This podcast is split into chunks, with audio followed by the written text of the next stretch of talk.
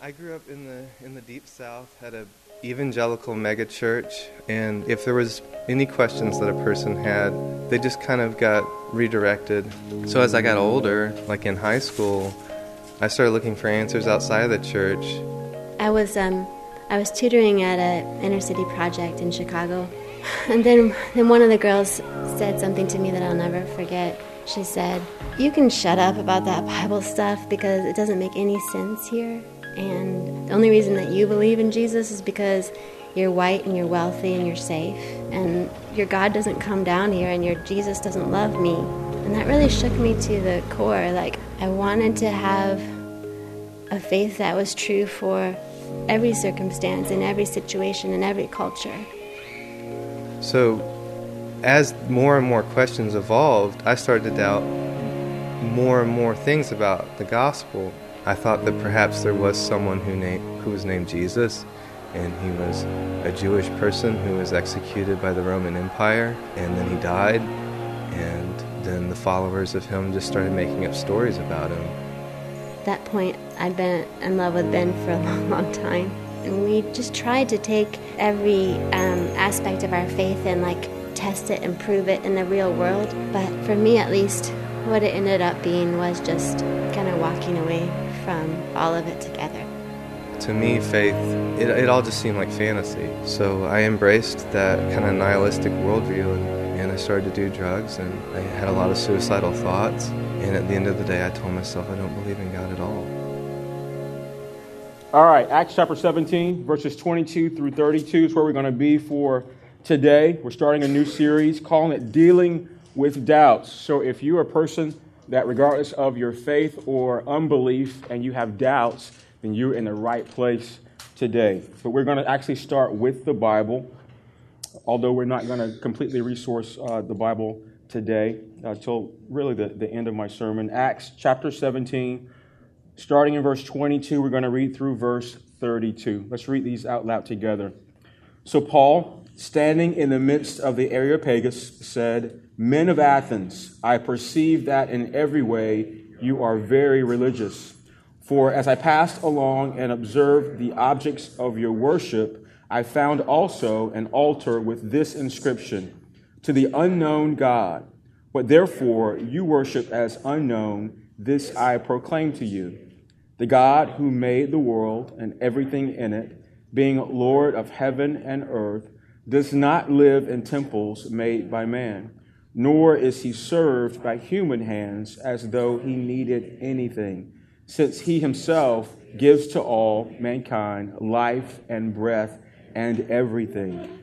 And he made from one man every nation of mankind to live on all the face of the earth, having determined allotted periods and the boundaries of their dwelling place, that they should seek God and perhaps feel their way toward him and find him Yet he's actually not far from each one of us.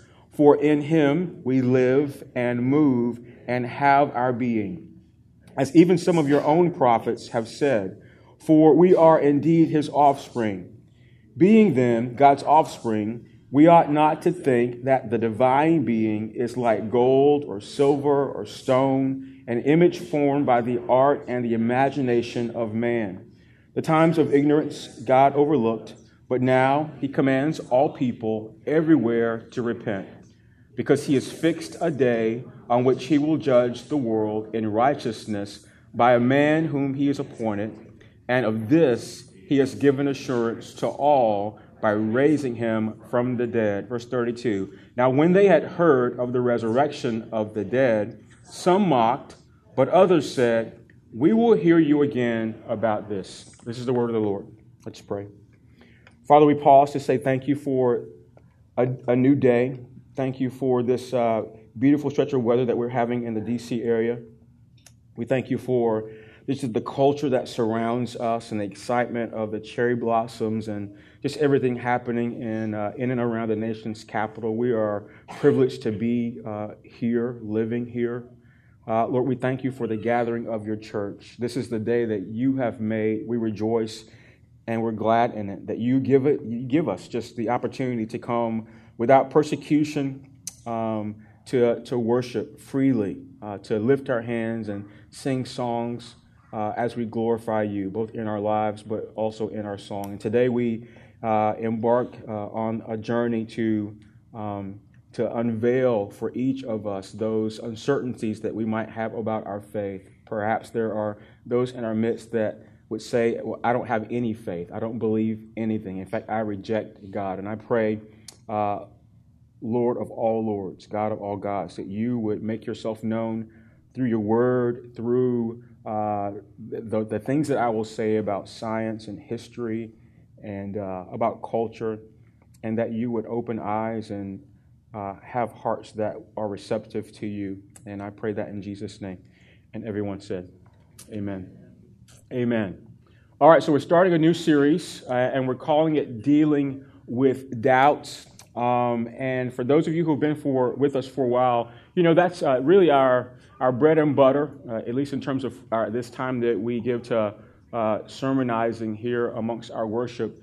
Is it's mostly going through books of the Bible. Every once in a while, though, we like to take a, a different turn and look to the questions that the culture may be asking, or perhaps areas of tension in our own lives. And then and to, to do that, we pick up topics or, or things that um, the culture might be suggesting that we should look at. And that really is what we're doing with this series about doubts. And I know my own life, and I know many of you, and here is uh, what I would postulate all of us have doubts. There are areas that we believe, but there's small pockets even amongst um, the, the great things that we know to be true that we also have doubt, that we are uncertain about what we believe. And so this series really is an attempt to, to get at those things, to uncover ways that we may be thinking um, erroneously. And for those of you that are skeptics and that really doubt, to, to offer an opportunity to start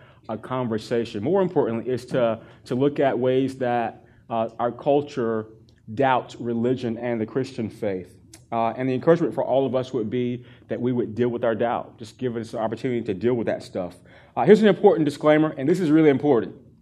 You ready for it? I'm a pastor.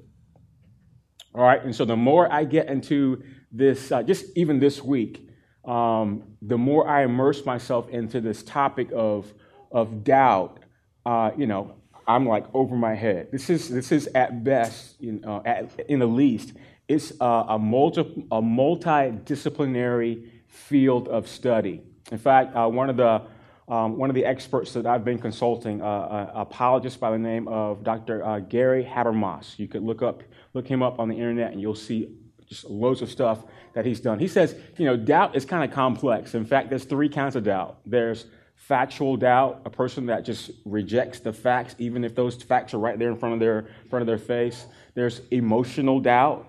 It's like I just, you know, I just don't feel like that's right. Or you've had an experience that would preclude you from just receiving whatever uh, might be true. And then there's volitional doubt, someone that just like dogmatically says, you know what, I am not going to believe that no matter what. Okay, and for each of those areas requires really a, a different perspective to, to challenge what you may uh, may hold to be true. For factual doubt, you kind of need a philosopher, historian, apologist. Uh, for emotional doubt, I mean, that's the realm of psychology and psychiatry, right? And for uh, volitional doubt, that's kind of the, the area of theology. And so, along with the Bible, we are going to use uh, several outside resources. Let me uh, mention three of those. The first would be uh, Dr. Gary Habermas. Um, you could look him up on the internet and just a, well, a, wealth of knowledge. He spent his whole life. Uh, particularly in this topic of doubt, he has a book, an ebook online that called that that's called "Dealing with Doubt." uh, well worth your time. Um, we actually started this series uh, thinking about Easter and the resurrection. And so here's a book called Raised um, Finding Jesus by Doubting the, Re- uh, the, Resurrection by Jonathan Dodson and Brad Watson, two pastors in Acts 29, at least one pastor in Acts 29. Um, this uh, is formative in terms of uh, you know, what the resurrection is, uh, how it changes everything, and unpacking those ways that we doubt that it even happened.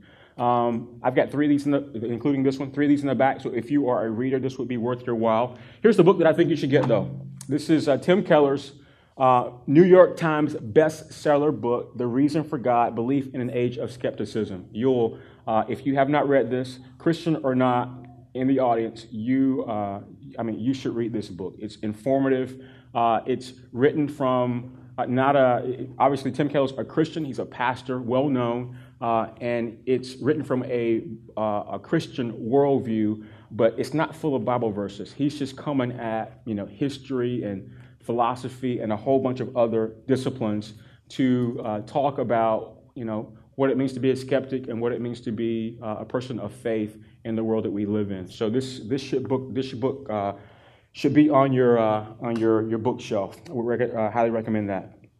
Here are two things that I think are well well uh, worth us thinking about. Keys to to getting through this series. Two attitudes that I think we should all take up. The first is humility. Okay, just setting aside any arrogance in regards to what you think that you know. Uh, you know, pride that you might have uh, even in your own thinking and believing. You know, just not give those up, but set them aside just for a little bit. And the other would be investigation. We want all of us, Christian and non, to, uh, to put our investigative hats on and examine what we believe and, and why. Uh, if you're a follower of Jesus, uh, you really need to believe. You really need to listen to the objections of, of your friends and perhaps your family members that don't believe like you do and, and give a few minutes to entertain what they're saying and the, object, the objections that they might have uh, to your faith. Uh, let them articulate to you what they believe and what they don't believe, and don't feel like you have to immediately give them some Christian cliche answer. Because a person that doesn't believe in Jesus, I mean, that's, that's what they expect, and they immediately become defensive of that. But also, if you're a skeptic in the room, uh, my encouragement would be for you to examine all of your areas of skepticism and be open, if you will, for perhaps some foundational things that you say you believe and don't believe that may be, uh, in the end, unprovable. In the end, I think our goal for all of us is that we would come away with uh, having a greater degree of humility and a greater degree of clarity uh, in terms of what we actually believe.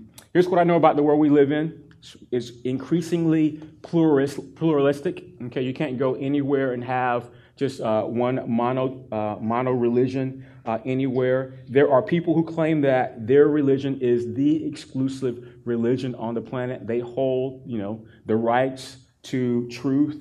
And guess what? People of faith are not going away. Experts tell us that. Religion is not dying.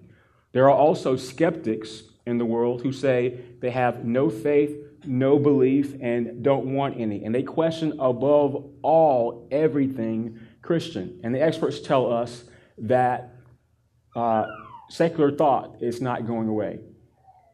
Both of those things actually are growing simultaneously at rapid rates. I think it's also safe for us to say that we have to uh, deal with and move past stereotypes. A lot of times, if you're a Christian, your stereotype with someone who's a skeptic is that um, there are people who are angry, they worship Satan, and they want to burn down church buildings. I mean, don't I mean we I mean we see it in the newspaper and we believe all of them are like that. But wouldn't you agree that because perhaps you have some friends or people in your family that are skeptics and they're just uh, decent people who may doubt what you believe, but they just have questions that they haven't heard the right answer to, at least in their in their mind. If you're a skeptic, all Christians aren't backwards people who wear hats, you know, drink light Budweiser beer, and, uh, and are ignorant because they believe something. Those are the stereotypes that we hold on to.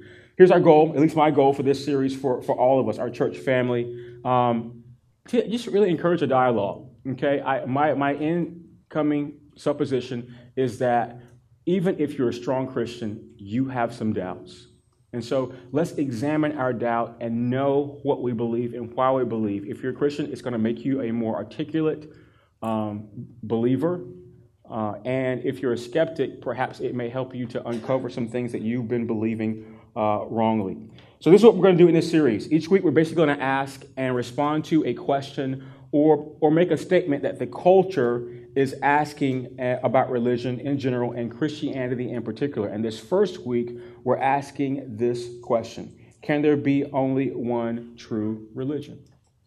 Can there only be one true religion?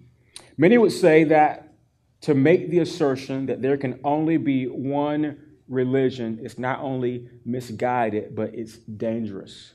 Two of the world's most popular philosophers, uh, Michael Foucault, who comes out of uh, France, and German philosopher Friedrich Nietzsche, uh, uh, Nietzsche, both say in their own words, claiming to have the truth is nothing more than trying to exercise your power over other people. That's what philosophy would tell us. And they, they, you know, obviously they're saying exclusive religion is wrong.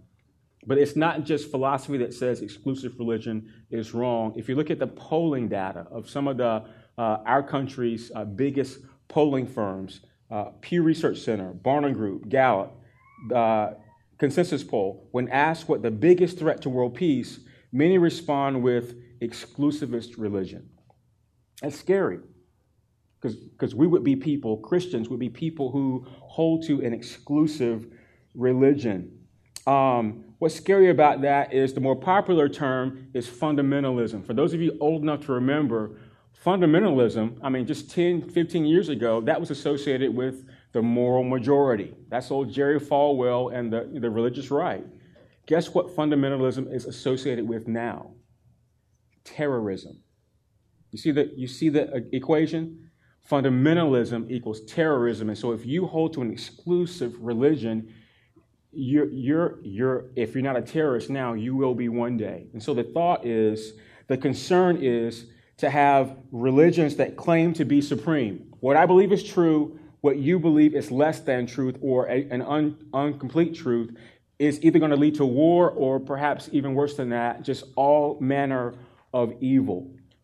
And so here's the unfortunate thing history backs that up. Here's some things from history that that tell us that exclusive religion should, I mean, is, is suspect.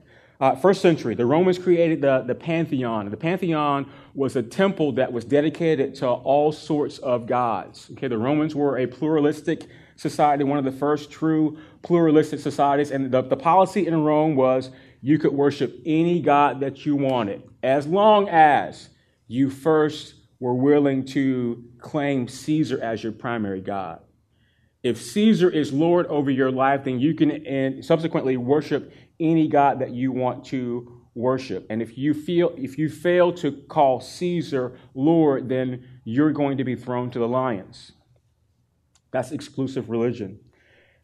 Crusades were one of the worst blights on the history of the church. And the Crusades were basically a series of military campaigns, and they were of a distinct religious nature, and they were attacking Muslims and uh, pagans, to include the Russian and the Greek Orthodox Church, which were, which were trying to overthrow the beliefs of, of the Catholic Church. And so the Catholic Church said this We have the truth, submit or die. And of course, they committed all kind of atrocities in the name of religion uh, during the Crusades. Uh, none of us in this room, because we live in America, are uh, without some knowledge of the transatlantic slave trade and those who justified enslaving uh, Africans and bringing them to the, the Western world in the name of their religion, their exclusive religion. And of course, many years after slavery was abolished, uh, what happens? We, they, they sanctioned segregation for centuries, all in the name of a few Bible verses that were taken out of context, exclusive religion. And last example would be terrorism, Islamic terrorism. Um, this week in London, we have one of 15 years of experience of uh, exclusive religion uh, being used to terrorize uh, the world, really, and attempt to hold us hostage uh, in an effort to hold themselves up extreme uh, Islamists saying that we have the one true God and everyone else is an infidel. And so, uh, just a few examples major atrocities, terrible evils, all done in the name of exclusive religion. Exclusive religion leads, of course, to one more universal sin. And this is the one that, that touches all of us it's the universal sin of self righteousness. And that kind of makes sense, doesn't it? If I hold that what I believe is the real truth, then I'm going to look at everybody else that believes something different as being less or than, and being, you know, in, in some cases, a threat to what I believe and my way of life. And so this is going to sound strange for a pastor to say this, but rightly so, religion is criticized. Definitely exclusive religion that says, I've got the truth, you don't, you're wrong. And then we do something about that. And so, because of this, many have hoped that exclusive religion would lose its power, that it would just disappear. The post Enlightenment movement, which now has turned into postmodernism, has had this thought that scientific understanding and just the, uh, you know, the rise of technology would make our need for God obsolete, that people would not need God because we got all this stuff taking care of our needs. Guess what? It hadn't worked. Um, Tim Keller, in his book, uh, it's a great book that I mentioned, has, has said that there's three primary ways that the, the civic government and the culture have tried to eradicate uh, religion. The first is they've tried to outlaw it. Think what China is doing now. It's, it's illegal to, to be a religious person in China. They've done that for centuries. Think uh, Joseph Stalin and the Soviet Russia in the early 1900s. He killed 40,000 priests. He had 120,000 nuns and other innocent people killed trying to eradicate religion so that the, the state would rise in its uh, importance and affluence. Think of Cambodia with the uh, Khmer Rouge, Nazi Germany, and the Jewish Holocaust, although there's nuances there, all have this semblance of I'm, I'm going to of, I'm going to try and control these people that have these religious beliefs, and that at, really the, the effort was I'm going to get rid of these religious people and their beliefs so that we can empower the state. Some want to outlaw it, some want to condemn it. Those who want to condemn religion make the argument that it's bad for the world. Joseph, uh, um, George Carlin, remember him? He died eight years ago. One of the most popular comics in uh, all of America. His number one stand up routine religion is BS. You say the word in your head, not out loud. right? It's hilariously funny. You can find it on YouTube. But if you listen to it and you're a person of faith, at some point, it starts to offend you because he's saying that we're stupid idiots for believing what we did and we're trying to we're trying to usurp at least clergy we're trying to usurp those people who can't take care of themselves um, bill maher's uh, you know current politicist his, uh, his movie 2008 movie religulous i haven't seen it but this is what, what it's about it says religion is for stupid people that need to evolve it's socially regressive. So some want to outlaw it, some want to condemn it, some want to privatize religion. And when you privatize religion, it's basically saying religion is allowed, but keep it private. All right, you keep your, you can believe whatever you want to believe, but you keep it on the inside. Don't say it, and definitely don't impose upon me with what you believe. Just keep it to yourself. Here's what history and the experts have told us. Tim Keller says in, in this book. The phenomenon is regardless of what society, the civic world, and culture has done to stifle religion, it's not happened and it's not going to happen. You can't eradicate faith.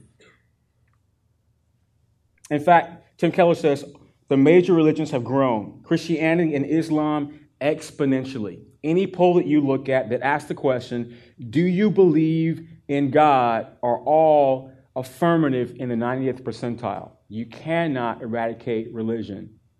Not in the days that have gone before us, not in our day as well. Keller quotes in this book virtually all major religions are growing in number of adherents. Christianity, in particular, Christianity's growth, especially in the developing world, has exploded. Listen to these statistics. One out of four Christians, one out of four Christians in the world lives in Africa. In the last century, Christianity grew twice the rate of the population in that continent. Korea, South Korea, this would be, has gone from 1% to 40% Christian in the last 100 years. Experts believe that the same thing is happening in China. They estimate that 50 years from now, experts believe there will be no less than half a billion, billion with a B, B Chinese Christians. He asked this In most cases, the, Christian, the Christianity that's growing is not the more secular, secularized belief thin versions. Rather, it's a robust, supernaturalist kind of faith with belief in miracles, adherence to scriptural authority, and personal conversion. What's he saying? Religion is not going away. But the other half of that is secularism is not going away. Many of you have people that you know that have never stepped through the doors of a church. Many of you have people that you know that have never opened up the pages of a Bible or read any of its verses. Many of you know uh, that in our culture today, especially in DC, which is, I mean, we are the mirror of the rest of our country, pluralistic and diverse. And there are people that would say, I have no faith, and if I have a faith, it's not the faith that you that you have. It's it's a multi multidisciplinary, mixed up kind of kind of belief. And one of the reasons why religion or secular thought is going away is simply because for all of us, our assumptions and beliefs about life inform the rest of our life. And what I mean by that is simply that all of us have a worldview. All of us have this lens that we're looking at the world through. We're looking at everything that is culture, people, you know, technologies, all the stuff that's happening, and we're forming our view. We're trying to navigate the complexity of the world and trying to make sense of it. And that really is what a worldview is. Here's the thing about worldviews they're always made up of two things empirical evidence and unprovable belief. So, your thoughts about the world that you live in, some of it is, is clear. We can see it, it's logical. But the other part is, is like stuff that none of us can prove. You couldn't prove it in a lab even if you wanted to. You believe it by faith. And so that applies to all of us, believers and skeptics alike. And what that means, in, from, from my view, my purview, is that everyone is religious. And that's what Paul is doing in this text. Um, Paul is saying everyone has beliefs and assumptions about faith. The Areopagus was uh, a first century uh, pluralistic paradise. It's where all the, the smart and intellectual people, philosophers, and people who just wanted to hear thoughts about what was going on that would make them think more. Okay, they came here and they allowed uh, people who, who wanted to orate about these thoughts to come and present themselves. And that's what Paul is doing. He's, he's seeing the occasion, he's seeing the setting, and he avails himself to the opportunity to go and talk about God. And he says in verse 22 so Paul, standing in the midst of the Areopagus, says, Men of Athens, I perceive that you in every that in every way you are very religious. Here's what Paul's doing. He's affirming their, their spirituality. He's affirming that everyone is religious, even those that would say that they don't, you know, they don't have any faith at all. Which begs the question, what is religion? Now, if we would ask the, you know, the culture out there what the religion is, what religion might be, we would get answers like, uh, it's, it's things that are sacred. It's a, uh, it's a man who's got a robe on and, uh, you know, he's like set apart. They might say it's the high ceilings of a cathedral, the stained glass window, these ornate things that you might see. That's kind of what religion is. It's belief in something. That's not necessarily what religion is. Here's what religion is Religion is a set of answers to the big questions of life. That a set of answers that you personally come up with about life, the life that you're living. Why am I here? How are we to orient our time? Is there purpose and meaning for my life? What's right and wrong? All those kinds of questions, the big questions that we're trying to come to some kind of like understanding about. That's what religion is. And so my supposition is no one can go through life without forming answers to these questions. And so if you're over five throughout the rest of your life, I mean, society, your parents, the people that you hang around, you're seeing how the world works. You're, you're creating this worldview, a lens by which you're looking through, and you're formulating answers to these questions, answers to the big questions of life. Not only forming a worldview, you're forming a, a religion, a personal religion for yourself. And um, you, can't, you can't be a person without forming one of these. Everyone is religious. Everyone has a spiritual, a, a, take on their spirituality, which is based on a set of unprovable assumptions, a worldview, which is then based on faith. Let me give you two examples. We're talking in this, this particular sermon about uh, there can, how can there only be one religion? Now, we live in the 21st century. We live in the West. And so, and particularly if you are a person of faith, you call yourself a Christian, I mean, logically, I mean, you're, like, you're thinking, like, duh, there can only be one truth, right? If, if a Christian, I mean, a Christian believes Jesus is God, came from heaven to earth, you know, incarnated as a man, died on the cross in our place for our sin. The Bible calls Jesus God in flesh, rose from the dead. And so, a Christian believing that about Jesus and a Muslim believing that no, Jesus is not God, he's a prophet or a teacher, that's two different perspectives about Jesus, right? And so we, we both can't be right. And so if a Christian says Jesus is God, rose, risen from the dead, and a Muslim says no, he's not, one of us has to be wrong. That's logical. That's logic sense. But, but that's not what everyone believes. The bottom line is we can't all be equally right. To say that there can only be one true, true religion is a religious statement. It's, it's formed by a worldview, it's formed by my perspective of the, the, the answers to the big questions of life, and it's personal to me.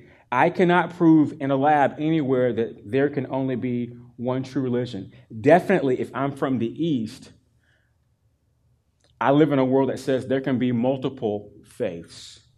And I definitely don't want to be a Christian, not because I think Christianity is wrong. I don't want to be a Christian because I think everyone in America is a Christian, and I don't like Americans. I'm, I'm stereotyping, but I mean, that's, that's one aspect of this.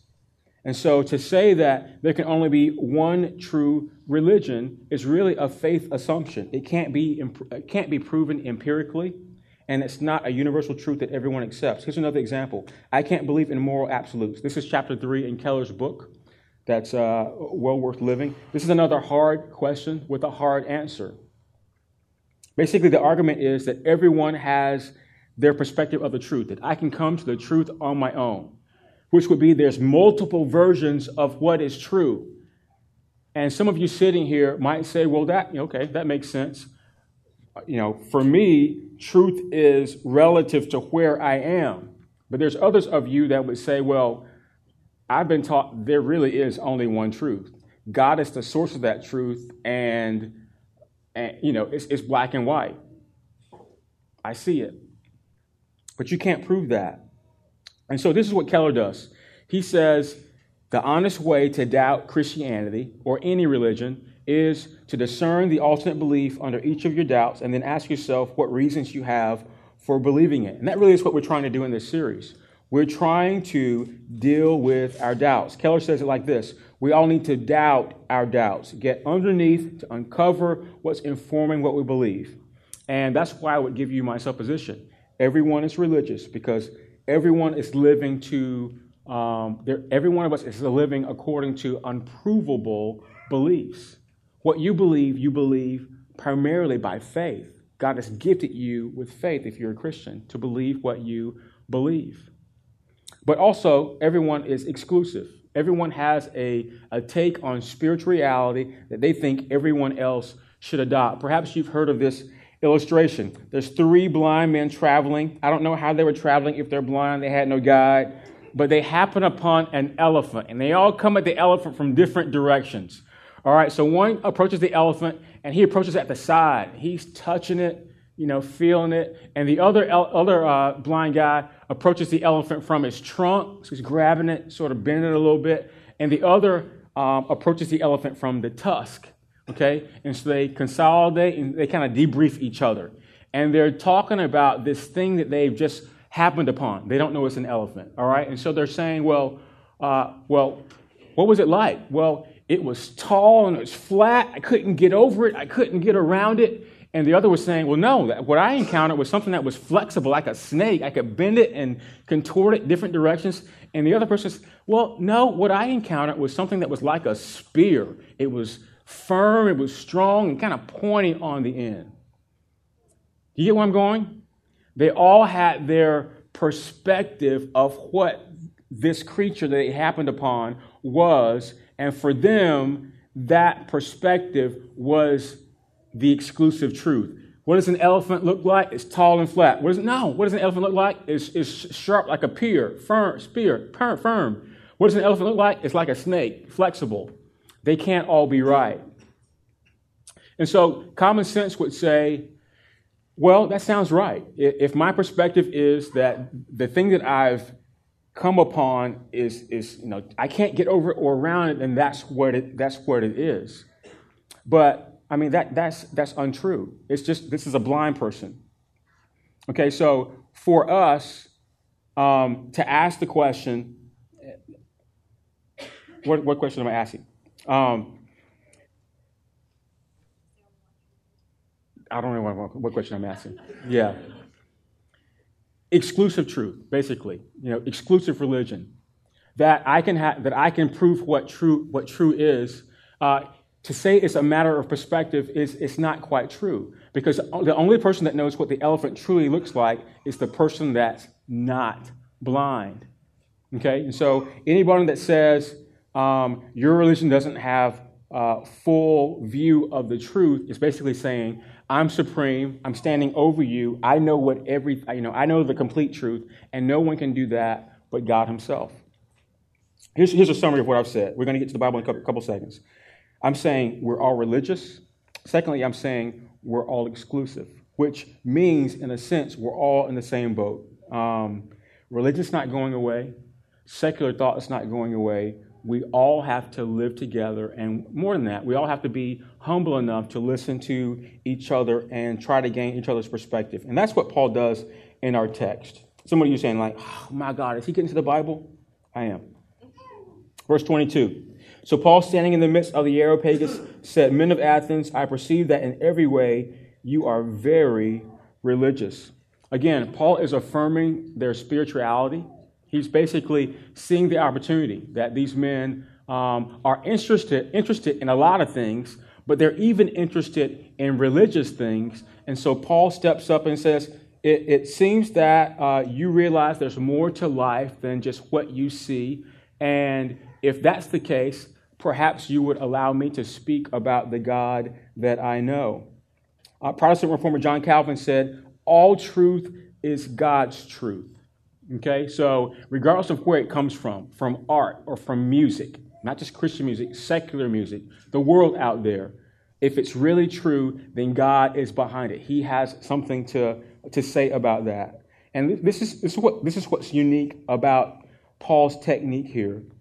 He's more concerned with conveying who God is and God's truth than he is in slamming the Athenians and, and, and upfront telling them, you're wrong you're going to hell. And we would be, we would be right to pay attention to what Paul is doing. Here's what Paul does he describes God as a creator, not a created being. Verse 23 For as I passed along and observed the objects of your worship, I found also an altar with this inscription To the unknown God. Therefore, you worship as unknown, this I proclaim. He's basically saying, you know what? I, I recognize that you, you, you understand life is a spiritual life, and that seeing that you have taken time to uh, understand, get, to try to gain understanding about your world, let me articulate to you what I know about my God. And then he, then he goes on, verse 24. The God who made the world and everything in it, being Lord of heaven and earth, does not live in temples made by man, nor is he served by human hands as though he needed anything since he himself gives to all mankind life and breath and everything. Skip down to verse 29. Being then God's offspring, we ought not to think that the divine being is like gold or silver or stone, an image formed by the art and imagination of man. Paul is painting this picture You've created all these artifacts, these stones, and these places that you call sacred so that you could worship a God that you don't know. I'm going to tell you who the God that you don't know really is. And He's not that. He's creator. He created not just this world, He created you. And the simple thing is, if God created you, He's worthy to be worshiped. And so He gives uh, the description of God as a creator. Then He goes on and says, God is sovereign. Back up to verse 26. And He made from one man every nation of mankind to live on all the face of the earth, having determined allotted periods and the boundaries of their dwelling place. And so He's saying here, and of course, this is nuance in the text, He's saying, who you are where you live, where you work, where you play, God is behind all that. It's not an accident, it's not a mistake. That every part of your life, God is involved in. God put you wherever you are. The Bible would use the word, He's sovereign, He's in control. He hasn't wound the, the world that He made up and then set people like us in it and let us just go about doing our own thing. God is intimately involved in his creation. He's intimately involved in our lives and he's working within history. Then he goes on in verse 26 through 28 to talk about God as being relational. Actually, 27, I'm going to back up and get a running start at verse 26. This is, this is my favorite verse in the Bible, one of my favorite verses. And he made from one man every nation of mankind to live on all the face of the earth having determined allotted periods and the boundaries of their dwelling place, that they should seek God and perhaps feel their way toward Him and find Him, yet He's actually not far from each of us. Verse 28 For in Him we live and move and have our being, even as some of your own poets have said, for we indeed are His offspring. Paul is attuned to the culture. He, he's quoting the poets. This is a poet from uh, the island of Crete, Epimenides. And Paul is doing something very unique. He's quoting, you know, the, the people of the day that these philosophers would be intimately familiar with.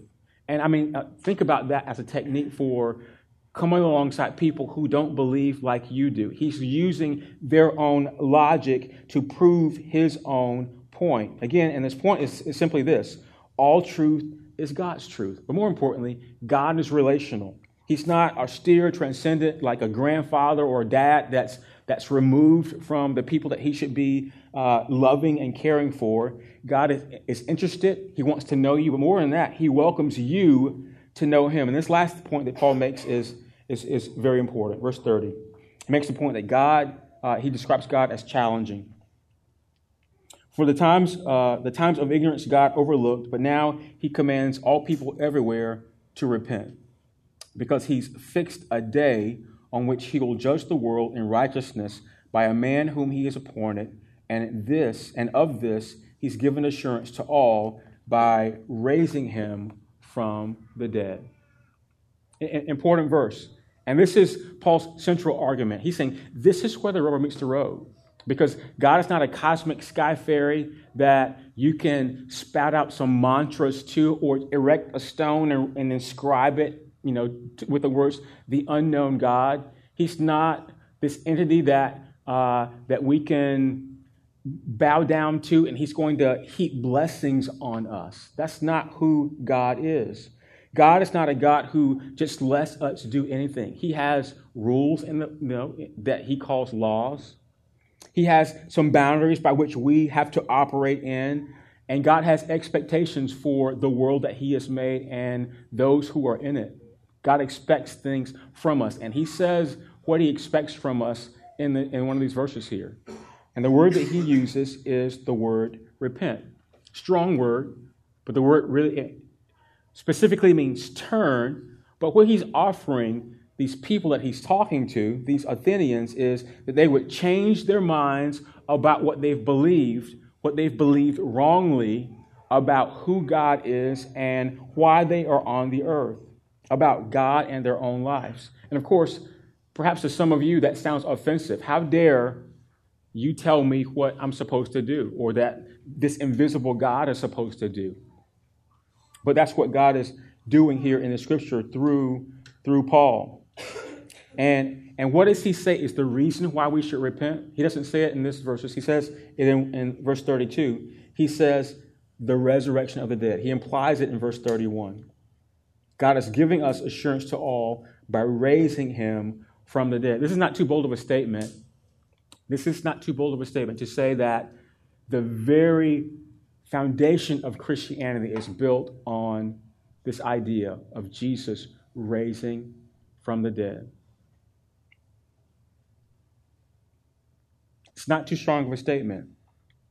And the thing is, if Jesus really rose from the dead, which is Paul's argument here, we should listen to him. If a man died, rose from the dead, and then lived not to die again, there's something uniquely special about that man. Paul is saying this, this makes him God. That's what Christianity is about. Jesus is not just another man, another prophet or teacher. He's actually God in the flesh. And that's what the resurrection signifies. There's life after death. We will live somewhere forever. And so here's, here's the summary of everything that I've said. We all have exclusive beliefs. We have things that we, that we hold that are true. And when someone else tells us that, that when, else, when someone challenges us with something that's different from that, I mean, we push against it because we hold those exclusive beliefs to be right. We have absolute ideas. All of us are religious. We have this worldview that we're looking at life and we're peering through it and we've made sense. This is, these are the answers to the big questions of life. And you know this because, it, I mean, we all divide the world. If you're religious, you divide the world between um, moral and immoral, righteous and unrighteous. And if you're a person that doubts, if you're a skeptic, you divide the world between those who are tolerant and those who are intolerant, those who are enlightened and those who perhaps are ignorant. But we all have exclusive beliefs. And so the question is not whether everyone is religious or whether everyone is exclusive. The question is which exclusive beliefs will not only help us make peace with God, but also lead to peace in our world. If exclusive religion is the thing that, you know, is that's tearing our world apart, which exclusive beliefs will you adhere to? I think that's the question for all of us. Which exclusive beliefs could help make peace in our world? That's why Christians believe in the gospel. The hallmark of Christianity is a gospel that Paul, in his writings in the Bible, says brings together black, white, men, women, people from various backgrounds. He says barbarian, Scythian, Jew, or Greek. It brings people together who are from various walks of life who have no business being a part of each other. And it brings them together into a commonality, the commonality being God and the good news of Jesus. The God who came from eternity to live in our life walked our roads, wore our clothes, and died on the cross for our sin. You see, at the heart of Christianity is we believe in a, a, a man who taught us to do good and loved us to the point that he was willing to die a fitful death for crimes that he did not commit. That's how much God says he loves us. He forgave his enemies to his very last breath. And people that put Jesus Christ at the center of their life, not religion, not just going to church, but Jesus and faith in him at the center of their life. I mean, they're not perfect people. They hold to an exclusive idea of what life in, you know, connected to Jesus might be. But here's what they end up being they end up being more generous, they end up being more forgiving, they end up being more tolerant, they end up being much less, much less self righteous. And so here's a question for today Which exclusive beliefs are going to make peace with God for you and enable you to be a participant in changing our world? The end of this text is, is interesting, interesting um, in that Paul uh, offers those of you peeking over the fence into Christianity to do what these people did almost 2,000 years ago. Look at verse 32. He says, Now when they heard of the resurrection of the dead, some mocked, but others said, We'll hear you again about this. We'll hear you again about this. Interestingly, I don't know how long Paul stood up and talked, perhaps a short amount of time that I've been up here with you today. But his words were so impactful, not because they were his words, but because they came from the person that gave them to him. More particularly, this idea of the resurrection of the dead, that it piqued their interest. If you're a skeptic here, if you're one that doubts, I would encourage you don't turn your ears off. Definitely don't turn your heart away. Open yourself up to examine what uh, people of faith and what the words of Scripture have said about God and the good news of Jesus, particularly this idea of resurrecting from the grave. Perhaps it will lead you to more investigation. Perhaps it will absolutely change your life. Let's pray. Father, thank you for your word. I pray that uh, we would hear it, not just in our ears, but it would seep into our hearts, that we would give it room. God, I pray for those here today that uh, may have never looked at words of Scripture. I thank you that they're here. I pray that uh, you would help those of us in the room who doubt, those who are skeptical about faith itself, those who are, are skeptical, skeptical about Christianity. Uh, give us all courage, Lord God, to, to be humble with these ideas. Give us greater ability to, uh, to listen. God, I pray for all of us that we would be encouraged in what we actually do believe and that you would help our unbelief. And I pray that in Jesus' name. Amen.